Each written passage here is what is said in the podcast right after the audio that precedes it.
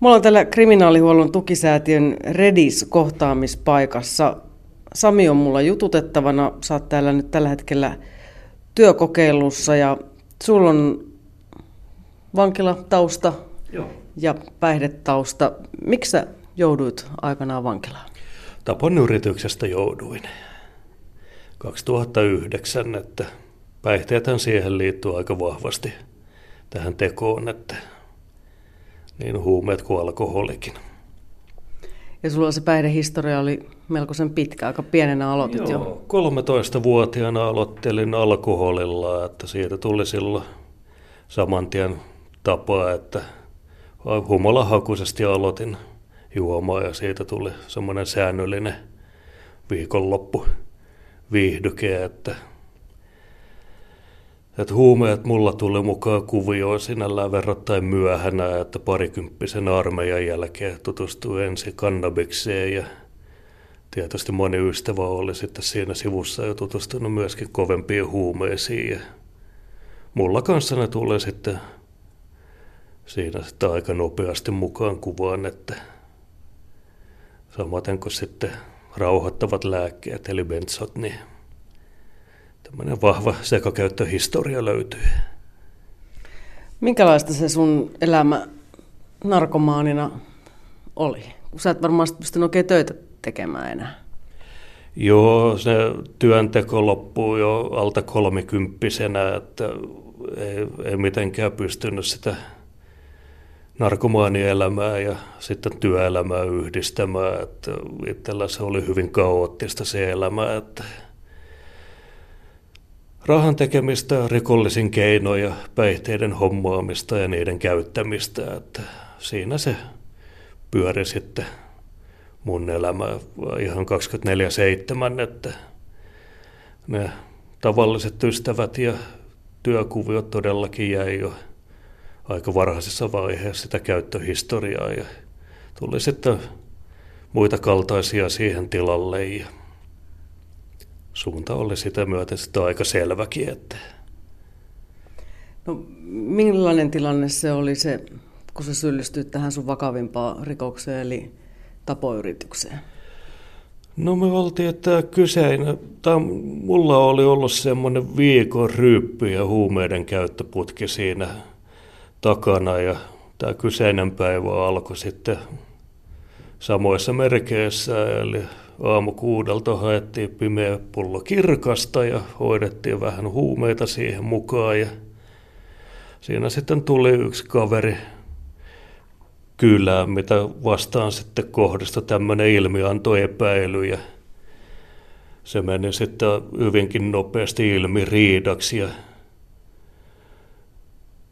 myöskin pahoinpitelemiseksi, jonka lomassa sitten koppasin käteeni keittiöstä puukon. Ja puukotin kaveria kolme kertaa ja naapuri oli sitten havahtunut jo aikaisemmin siinä asunnostani kuuluvaa meteliin ja hälyttänyt poliisit ja siinä olisi voinut käydä paljon huonommin kielellä ja sitten poliisit olisi keskeyttänyt tätä riohumista siinä mun asunnossa, että siinä olisi voinut tämä toinen kaveri esimerkiksi kuolla loppupeleissä. No Sami, millainen pysähdys tämä oli, tämä tapahtuma ja teko sulle? No kyllä, kun sitten siellä Pasilan poliisivankilassa selveni siitä ja havahtui siihen, että mitä oli tullutkaan tehtyä, niin mulle se oli semmoinen herätys, että niitä seiniä, kun siinä katteli ja selvinpäin huono olo oli ja sitten ajattelin, että ei tämä voi tämmöisenä jatkuu, että mähän melkein tapoin jonkun ja heti tuli sitten tämmöinen itse syytökset siihen ja itse inho, että kun tajus, että mitä kaikkea oli sitten esimerkiksi perheellekin vuosien varrella tehnyt ja aiheuttanut ja vanhemmille ja sitten vielä tämmöinen kaupan päällä juuri joulun alla, niin varsinkin sitten kun soitti esimerkiksi vanhemmille sieltä Pasilasta ja kertoi, että mitä oli tapahtunut, niin jotenkin se niiden hätä sitten tavoitti mut niin kuin aika otollisessa kohtaa, että tajus sitten, että pakko on niin jotain tehdä itselleen, että ei voi jatkaa enää samalla tavalla. Se oli itselle, se oli kuitenkin ensimmäinen vankeustuomio, ihme kyllä, että omalla kohdalla se toimi semmoisena pelastavana tekijänä kuitenkin. Jos palataan ennen kuin lähdetään sitä vankila-asiaa pohtimaan ja miettimään, että millaista siellä on, niin kerrot, että sä oot rikkinäisestä perheestä, Joo. niin kuinka paljon sä luulet, että ne lapsuuden kokemukset ja asiat on vaikuttanut siihen, että sä ajauduit käyttää jo niinkin nuorena kuin 13-vuotiaana niin jatkuvasti alkoholia? No kyllä sillä oli oma osuutensa. Sitä kuitenkin oli silloin 13-vuotiaana aika pahoinvoiva nuori ja itsellähän se alkuun toimi tavallaan niin kuin lääkkeenä, että kun joi alkoholia, niin se huono vointi sitten katosi siinä ja vaikka sitä itse näin jälkeenpäin ajateltuna, niin sitä alkoholisoitukin sitten aika nuorena, mutta ne ongelmathan sitten syntyi vasta myöhemmällä iällä, että koulut tuli hoidettua kuitenkin hyvin ja kirjoitettua ylioppilaaksi, opiskeltua ammattia ja että sinällään se ongelmat sitten kasaantui myöhemmässä iässä, mutta tavallaan päihteillä lääkitsi itseään ensi alkuun. No ajatteliko sä koska silloin nuorempana tai niinä päihdevuosina sitä, että sulla mahdollisesti on mielenterveysongelmia tai sellaisia ongelmia, mihin sä voisit tarvita jotain apua? Ei sitä tullut ajatelleeksi, että sitä oli jo silloin 20 ja risat ikäisenä, niin tavallaan niin addiktoitunut huumeisiin ja alkoholisoitunut, että sitä ei tavallaan nähnytkään todellisuutta, että sitä eli siinä harhaluulossa, että se oma tapa on jotenkin normaali ja pystyy lopettamaan, jos vaan haluaa ja tätä rataa, että sitä petti itseään niin pitkään kuin mahdollista. Ja, että olihan siinä ensimmäinen hoito oli kuitenkin kolmikymppisenä, mutta sekin oli vaan lähinnä läheisiä miellyttääkseen, että itse sitä ei tajunnut sitä omaa tilansa hyvinkään pitkään aikaa, että jotenkin se oma tapa oli niin itselleen luontainen, eikä osannut nähdäkään mitään muuta. Ja, joskus sitten 35-vuotiaana sitä rupesi ensimmäisiä kertoja ymmärtämään, että teitä voi olla ihan ok, että mä oon jatkuvasti sekaisin ja ei tule mistään työnteoista yhtään mitään ja ei enää oikein sukulaisetkaan halua nähdä, että mieluummin soittavat poliisit, kun päästävät kylään, kun oli jatkuvasti niin pyörryksessä ja arvaamaton, että alkoi ne viimeisetkin ihmiskontaktit tuohon normaaliin elämään kaikota ympäriltä ja niin silloin tuli ajatelleeksi, että nyt ehkä jotain on pielessä tässä omassa tavassa, että ja hakeudunkin sitten myllyhoitoon silloin ja siellä, siellä diagnosoitiin sitten keskivaikea masennus. Sen. Ja silloin kyllä niin kuin ymmärsin toki, että kyllä se päihdeongelmakin on olemassa oleva, mutta ne omat keinot oli vielä aika vajavaiset ja se paluu sitten siihen vanhaan olikin enemmänkin ajan kysymys omalla kohdalla. Ja näin tapahtuikin, että olinko sitten hoidon jälkeen kolmisen kuukautta raittiina ja kun en ollut halukas niistä vanhoista ystävistä luopumaan, niin äkkiä se taas sitten mukaansa. No mutta sitten sulle tosiaan tuli se pakkopysähdys, eli se vankila. Kerroit, että jo Vantaan poliisivankilassa niin ennen varsinaista oikeudenkäyntiä, niin siellä jo sait hoitoa, tapasit psykologia ja päihdetyöntekijöitä?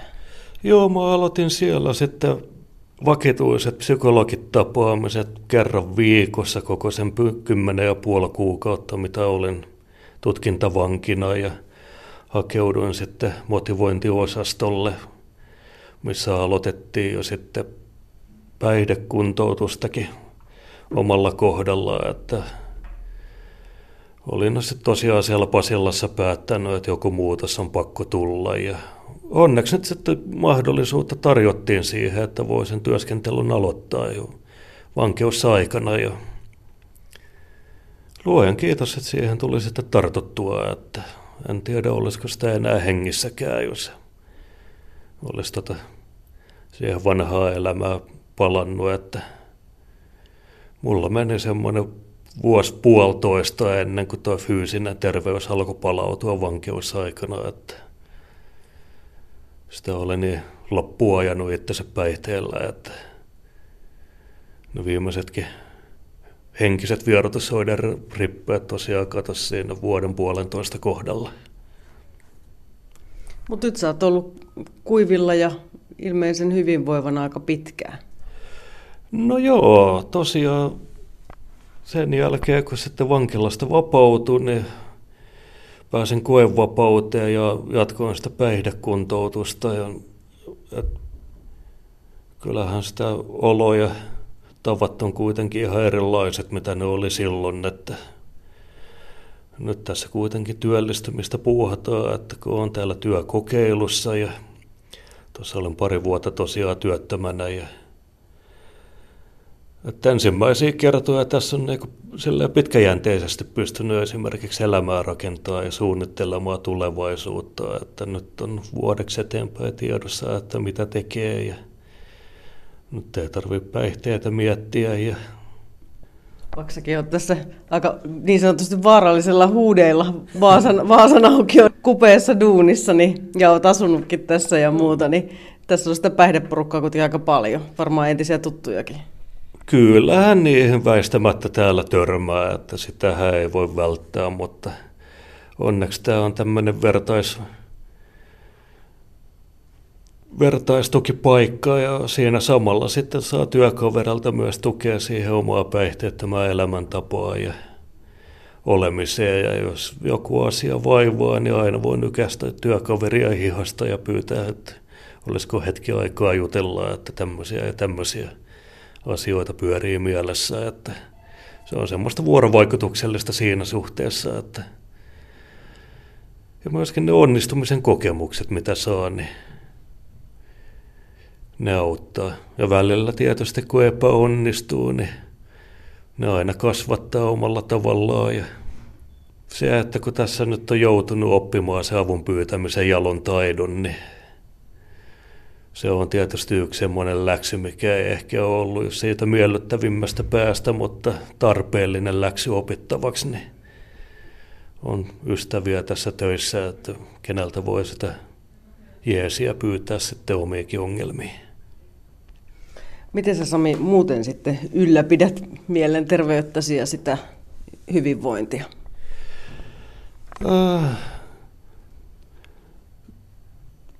itsellä on myöskin tämä treenaaminen nyt virittäytynyt, että on harrastuksia ja sitten nämä päihteettömät ystävät, kenen kanssa liikuu, että tämä oma vapaa-aika niin on joutunut rajaamaan kaikki käyttävät ihmiset ulkopuolelle. Että, joo, tosiaan tämä oli yksi, minkä tuossa tota, duurissa, kun tuossa joku vuosi sitten ruvettiin taas näitä työkuvioita munkin kohdalla – virittämään, niin kun siellä oli se tämä psykologin tapaaminen kuuluu osana siihen, niin siltä saa aika hyvin, hyvän vinkin, että arki on parasta terapiaa ja kyllä se näköjään ties kaveri, mistä puhuu, että se, että kun on sitä mielekästä tekemistä ja harrastuksia ja päihteettömiä ystäviä, niin se oma visiokin pysyy sitten huomattavasti selkeämpänä siihen, että että ei enää ne päihteet ole ratkaisu niihin elämä, elämäongelmiin, mitä vastaan tulee, että ne asiat on helpompia käsitellä näin selvinpäin ja raittiina ja välillä on niiden asioiden kanssa vähän solmussa, mutta enemmänkin sitten yrittää keksiä ratkaisua jostain muualta kuin siihen, että menisi esimerkiksi raflaa vetämään jurrit. Että olisi sitten krapulla ja edelleenkin se ongelma mm. ratkomatta. Mahdollisesti vähän vielä pahempana. Niin, mun kohdalla se voisi olla vielä pahemmin, kun alkoholi on aina tehnyt muista arvaamattoman ihmisen, niin luultavasti sitten heräisi putkasta miettimästä, että mitäs nyt tuli tehtyä. Yle Puhe. Koetko sä niin, että vaikka sä totta kai sä itse tekemään sen duunin sen kanssa, että sulla on henkisesti hyvä olla ja sä et niin päihteisiin koske, mutta koetko sä, että vankila paransi sut? En tiedä paransi, mutta ainakin sieltä se toimi herättävänä tekijänä ja siellä tarjottiin kuitenkin niitä työkaluja siihen, että vapautuisi sitten aikanaan niin kuin mahdollisimman hyviin olosuhteisiin, että sitä kautta esimerkiksi järjestä sitten tämä jatkoasuminen tänne kriminaalihuollon tukisäätiöön ja myöskin päihdekuntoutus sitten koevapauden sisältönä ja että sieltä annettiin ne työkalut. Ja sitten loppu oli omalla vastuulla, että hyödynsikö niitä vai ei sä voit tietenkin periaatteessa puhua niin vaan omasta puolestasi, no. mutta toisaalta kun sä oot Rediksessä, niin tapaat paljon entisiä, tai siis tämmöisiä kohtalotovereita, entisiä vankeja, niin mikä sun näkemys on siitä, että mikä ennaltaehkäisee uusinta rikollisuutta parhaiten? Onko se just tämmöiset toimintatavat, mitä sä oot itse käynyt läpi? No joo, itse olen tietysti havainnut hyväksi sen, että jos esimerkiksi järjestyy koulupaikkaa, työpaikkaa ja sitä kautta tulee niitä elämälle sisältyä ja alkaa pikkuhiljaa jäämään ne vanhat kaveritkin siitä pois kuvioista, kun ei niille vaan enää ole aikaa. Samalla tavalla kuin tietysti tämäkin vie oman osansa päivästä ja sitten pitäisi ehtiä harrastaakin ja myös vähän huilaamaakin, niin ei, ei sitä enää ole aikaa niille. Paitsi, että jos ne tulee kadulla vastaan, niin tietysti moikkaa, ne jää hetkeksi juttelemaan, mutta enää ne elämät ei kohtaa kuitenkaan niiden vanhojen kavereiden kanssa. Että tietysti ovat aina tervetulleita tänne ja katsotaan sitten, että jos voidaan järjestää jotain mielekästä tekemistä ja treeniä tuolla meidän punttisalilla tai jotain tekemistä. Mm. Että näitä kolmannen sektoreiden paikkoja, kun tässäkin on aika paljon ja sitä kautta on kaiken näköisiä retkimahdollisuuksia ja tämmöistä, että aina voidaan keksiä järjestää sitä tekemistä, jos ei itse löydä, niin se aina on sitten pois sieltä pahojen ajattelulta tavallaan. Että. Mm. No, sitten jos puhutaan vähän näistä rikos- ja rangaistusasioista, niin tässä on aika, varsinkin jotain nettikeskustelua lukee, niin aika kovia puheita vankeja kohtaan, tai siis ihmisiä, jotka tekee rikoksia, että ollaan sitä mieltä, että nämä Suomen vankilat on ihan hotelleja ja aivan, aivan liian lyhyet rangaistukset. Mitä mieltä saat näistä rangaistusten koventamispuheista, kun itse olet siellä kuitenkin lusinut Serkassa ja Keravalla useita vuosia? Kyllähän tämä nykysuuntaus on kuitenkin siinä kohtaa ihan hyvä, että kuitenkin käsittääkseni sen vankeustuomion yksi päätavoitteesta olisi, että saada ihmiset kuntoutumaan takaisin yhteiskunnan jäseniksi ja siinä kohtaa, että jos ihmisiä aletaan sulkemaan vielä huimasti pidemmiksi ajoiksi vankilaan, niin se aina sitten huonontaa ihmisten mahdollisuutta palata yhteiskuntaan. Ja että enemmänkin sitten lähtisin miettimään niitä keinoja, että millä saataisiin päihdekierre poikkastua ja rikoskierre poikkastua. Ja no tietysti rikoskierteeseen yksi tapa on se vankila, mutta mitä sitten vankilan jälkeen, niin se on se tärkein asia, että miten siinä aikana pystyttäisiin vaikuttamaan siihen, että mitä se ihminen tekee sitten vapaaksi päästyään.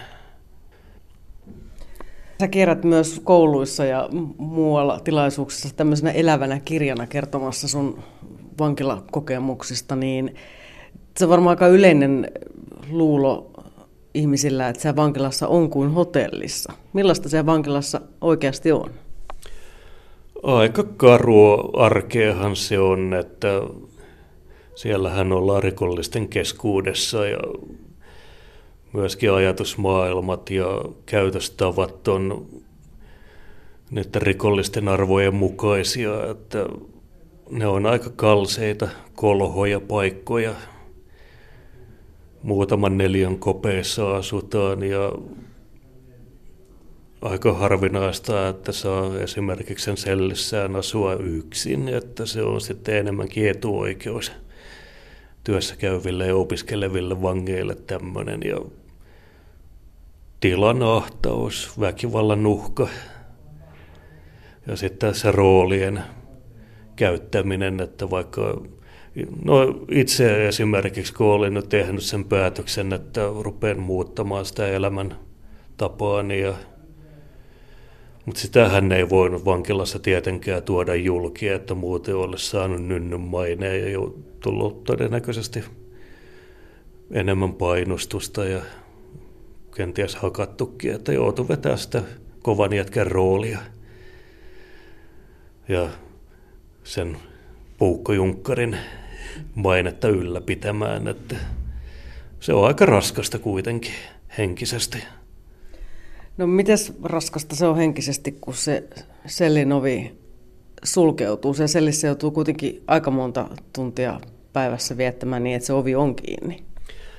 No siihen meni kuitenkin useita kuukausia ennen kuin siihen sopeutui vankilassa, että se, se oli oma prosessinsa tavallaan sen pystyi sitten unohtamaankin toisaalta ainakin tietoisesta mielestä, että lukitaan selliä. Että jossain määrin se oli tota helpotuskin tavallaan, että kun sai sen oman rauhan tavallaan ja sai olla ihan niin kuin itse siellä omassa pikkuhytissään. Ja...